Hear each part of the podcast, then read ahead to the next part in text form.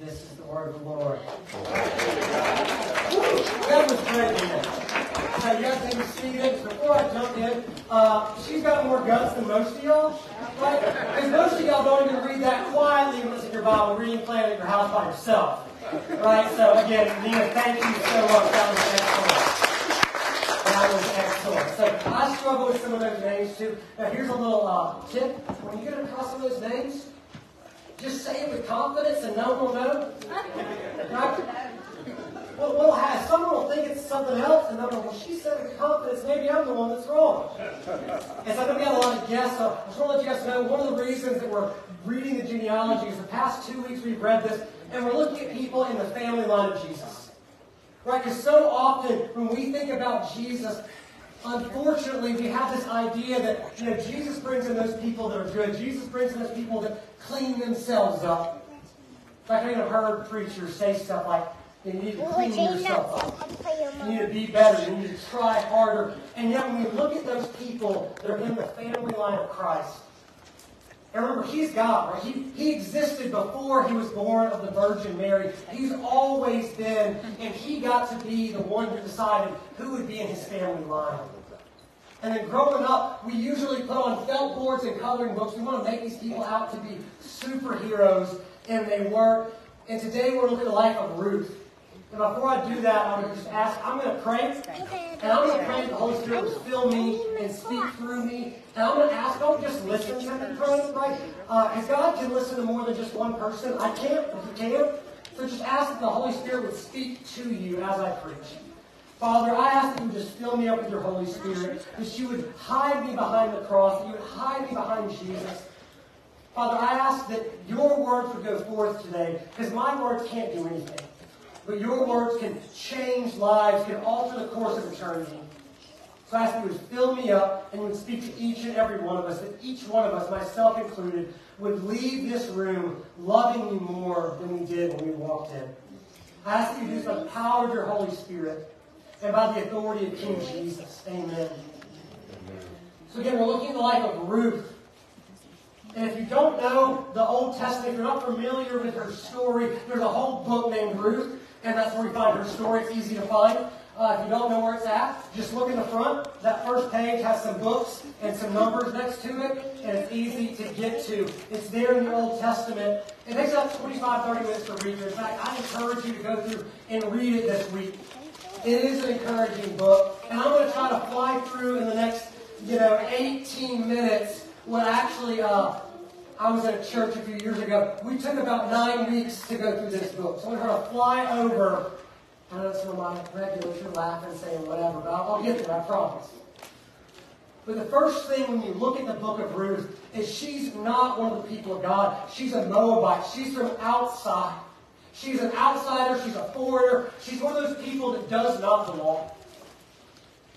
And the reason we know about her is this lady Naomi, her and her husband were Jews, and they left because of a famine, and her sons married these two women, Ruth being one.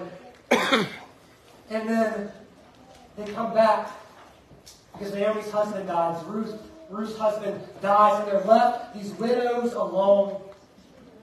And again, she's coming back into Israel, and these people want to be like, oh, there's a Moabite. This is great. If you know the history in Genesis, the Moabites come from Genesis nineteen, where Lot and his daughter have relations that you shouldn't have in your daughter.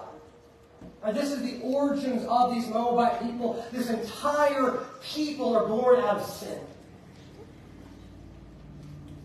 And they were the group of people, and unlike the children of Israel that worship the God of the Bible, they worship a group of these demon gods, and their main god, Chemosh, also called for human sacrifices. These were not good people, and this is the culture that Ruth would have grown, uh, grown up in.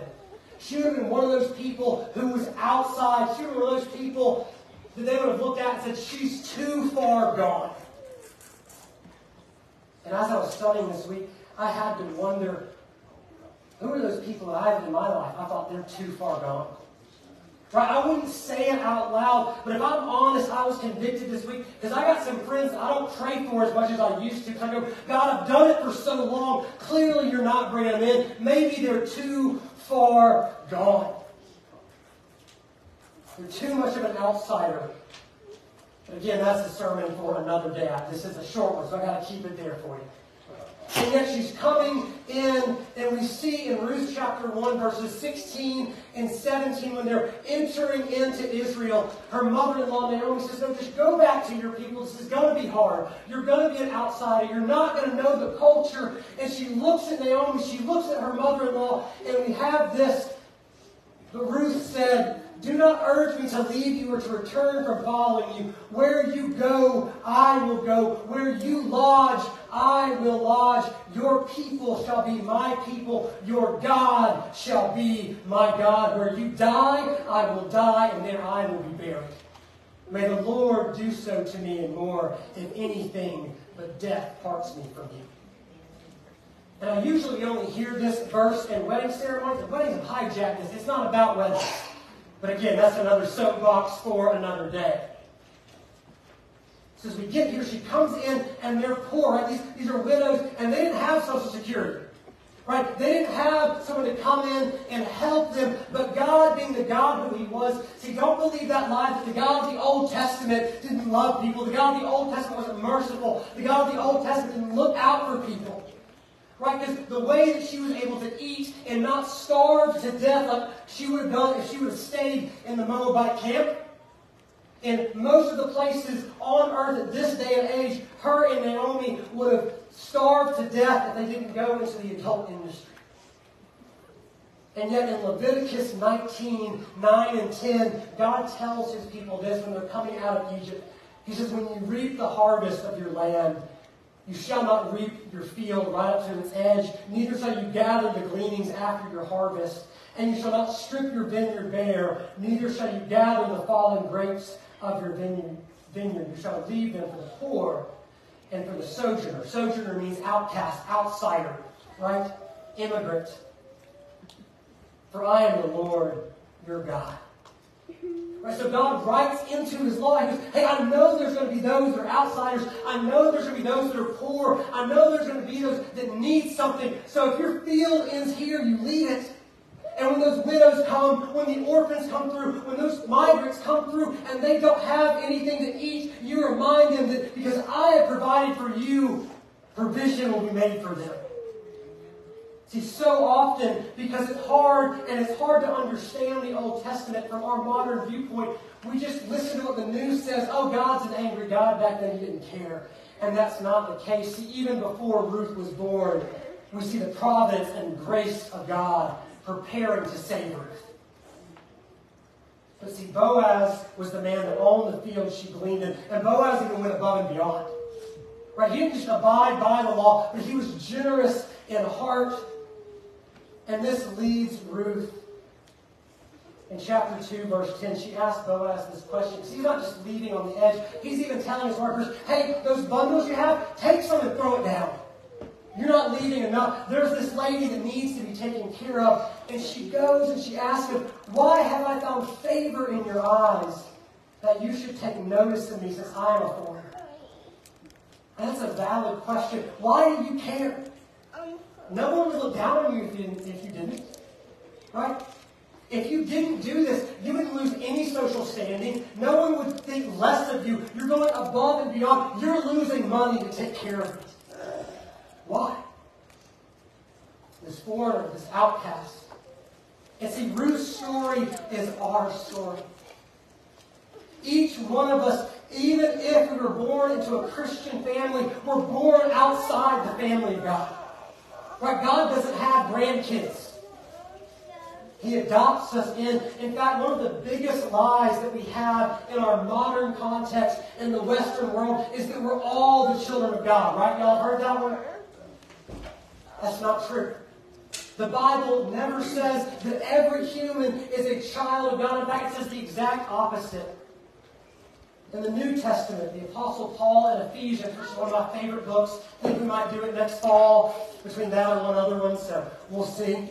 But in Ephesians two, verses one through seven, listen to what the Holy Spirit inspired Paul to write. He says, and you were dead in the trespasses and sins in which you once walked, following the course of this world, following the prince of the power of the air, the spirit that is now at work in the sons of disobedience, among, among whom we all once lived in the passions of our flesh, carrying out the desires of the body and the mind, and were by nature children of wrath, children of wrath, like the rest of mankind. But God, if there are two words in the entire English language that I think are the most beautiful, it is but God, because that is our story. If you're in Christ, I don't care what leads up to that, but God being rich in mercy, because of the great love in which He loved us, even when you were dead in your trespasses, made us alive together with Christ. By grace you have been saved. And He raised us up with Him and seated us with Him in the heavenly places in Christ Jesus, so that in the coming ages He might show the immeasurable riches of His grace and kindness towards us in Christ Jesus. hmm. Excuse me. It's also your chance to say amen, right? If you can't say amen to that, we're in the wrong room. Amen. Right? I mean, that is the story of the gospel. Have you ever gotten to that place that you asked where Ruth did, why are you being so generous to me? Like, have you ever gotten to that place in your life where you go to God and you go, why? I don't deserve it. I know my heart. Right, here's the thing, is I know for a fact, because I know my heart, I'm the biggest sinner in this room. Right? Just because I have the mic doesn't mean that I'm some holy guy on a pedestal. No, I know my sin. Like one of my heroes always uh, heard him often make the joke that if God removed His grace, every one of us is three days away from the cover of a tabloid. Right? It's His grace that comes and it covers us. And consider your life. Right? Do you, like the Pharisees in Jesus' day, believe that your salvation is something God owes you? Oh, you owe me this. Or is it something you deserve? Or do you, like Ruth, turn to God in amazement and go, why me? Why are you so gracious to me? And see, in the providence of God, He orchestrated the life of Ruth in such a way that she would be brought into the people of God, and not just brought into the people of God, but the very line of Christ Himself. It's easy for us to look back at stories, right? Stories in the Bible, or sometimes stories like if we get a biography or a history book and see the providence of God, right? It's easy to see in our own lives sometimes in the rearview mirror, right? I'm guilty of that.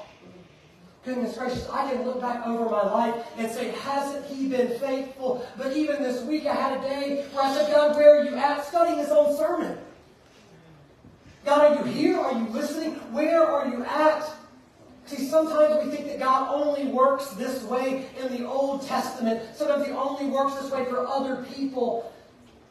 But I couldn't help but think of the verse when I was reading Paul, when he's in Athens in Acts chapter seventeen. He's standing there before the men of Athens, and he says this. He says that He, God, made from one man every nation of mankind to live on all the face of the earth, having determined allotted periods and the boundaries of their dwelling place, that they should seek God and perhaps feel their way towards Him and find Him. Yet He is actually not far from each one of us.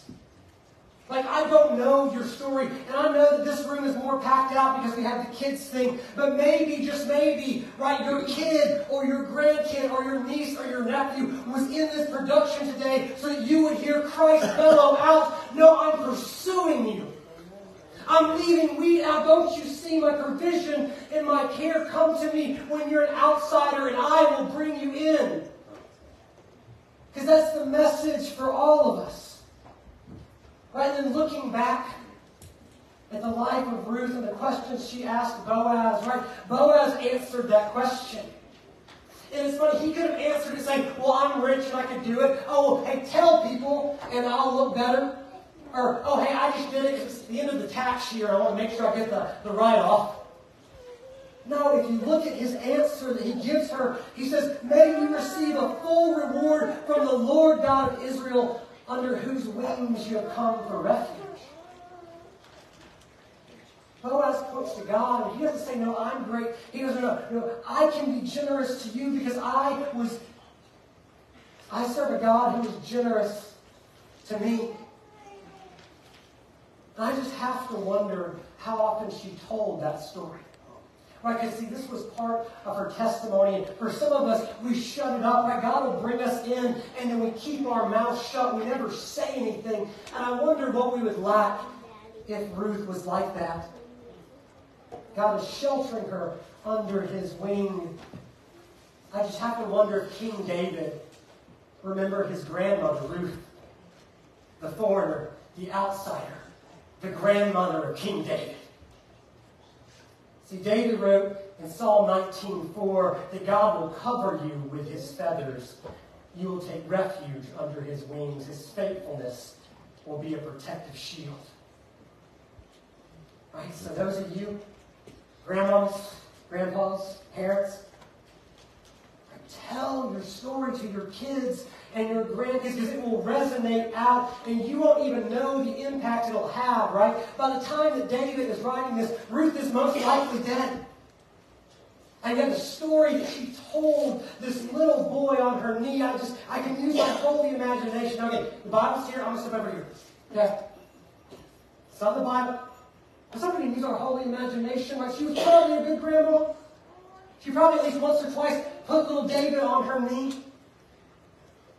Right? As he's going out to tend these sheep, uh, hey, don't worry about those lions. Don't worry about those tigers and bears, because God will cover you. Because see, when I needed covering, he covered me. So Amen. Tell your story. Tell your testimony. Now I would ask you, like, take some time this week in twenty-five, thirty minutes. If you just take Monday through Friday, it's five minutes a day, read the story. It'll encourage you. And at the very end of the story, I'm closing with this. I promise I'm on my last page. Naomi, Amen. Ruth's mother-in-law, she turns to Ruth, because at this point, Boaz becomes her kinsman redeemer. He redeems her. He says, no, no, I'll marry you. I will be the one that covers you. I'll protect you. I'll make sure you don't go hungry. I'll make sure you're not out on the street. I'll make sure that you're not in some place that wicked men can take advantage of you. And because of this, Naomi tells Ruth, blessed be the Lord who has not left you without family and redeemer today. May his name become well known in Israel. Not Boaz's name. May God's name become well known, because he has rescued you. And guys, the story of Ruth is my story. If you are in Christ, the story of Ruth is your story. And even if you're not in Christ, maybe, just maybe, you're here this morning because the story of Ruth will be your story. Because just as Boaz redeemed Ruth, right? When we read this book, if you're reading Ruth and you, uh, you're a Boaz, no, you're not Boaz. A little rule of thumb, if you're ever in the Bible and there's a good guy, you're not him. Right? If there's a bad guy, that's you. And if there's a good guy, it points to Jesus. See, Jesus is a better redeemer. See, just as Ruth was redeemed because of the providence of God, God providentially knew there was one coming in her line that would be a greater Boaz, a greater redeemer. Christ the King. Right? And if we are not redeemed, we are like Ruth without hope. We are like Ruth wondering, will today be the last day that I have any hope? Will today be another day that I wrestle with bitterness?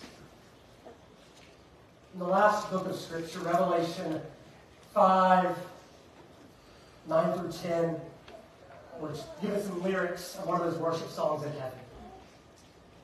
John sees the white throne. Around the throne of heaven, these are the lyrics from this heavenly worship song. Worthy are you to take the scroll and open its seals, for you were slain, and by your blood you ransomed, you redeemed people for God from every tribe and language and people and nation, and you have made them a kingdom and priests to our God, and they shall reign on earth forever. You don't know that, right? We're not going up, we're not going up to heaven to sit on clouds wearing, you know, robes forever, right? That's Tom and Jerry. That's not the Bible. But the end of the story is earth redeemed, all of flesh redeemed, resurrection bodies. And so I'm going to ask for those of you who have been redeemed, have you like Ruth, shared that story with someone. Right? If there was a King David in your line, would he be able to repeat what you told him? And for those of you who are sitting here and you cannot say for a fact, yes, I've been redeemed, it doesn't resonate with you, guys, I'm going to give you a, right, I know it says Methodist on the sign, but we're running, I'm going to give you what I call the Presbyterian altar call, right? My name and number's on the back. I'll buy you lunch. I'll buy you coffee. I'm going to hang out here up front after the service, right? My folks are here. We're probably going to have a late lunch. Come talk to me, right? Don't let this pass up. And if you're sitting there thinking, I'm not good enough, or man, he wouldn't want me, that's Ruth. Ruth deserved much, much less. And if you do let me buy you lunch or coffee, I'll tell you that so did I. And yet he redeemed me. And every single Christian, that's their story. If you ever meet someone who says, no, I was good enough, he brought me in because, you know, he needed to win the game, those people in the Bible says that aren't actually in. Uh, if you would, please remain standing and receive this benediction. Now may the Lord of peace himself give you peace at all times, in every way. The Lord be with you all, beloved. Go in peace.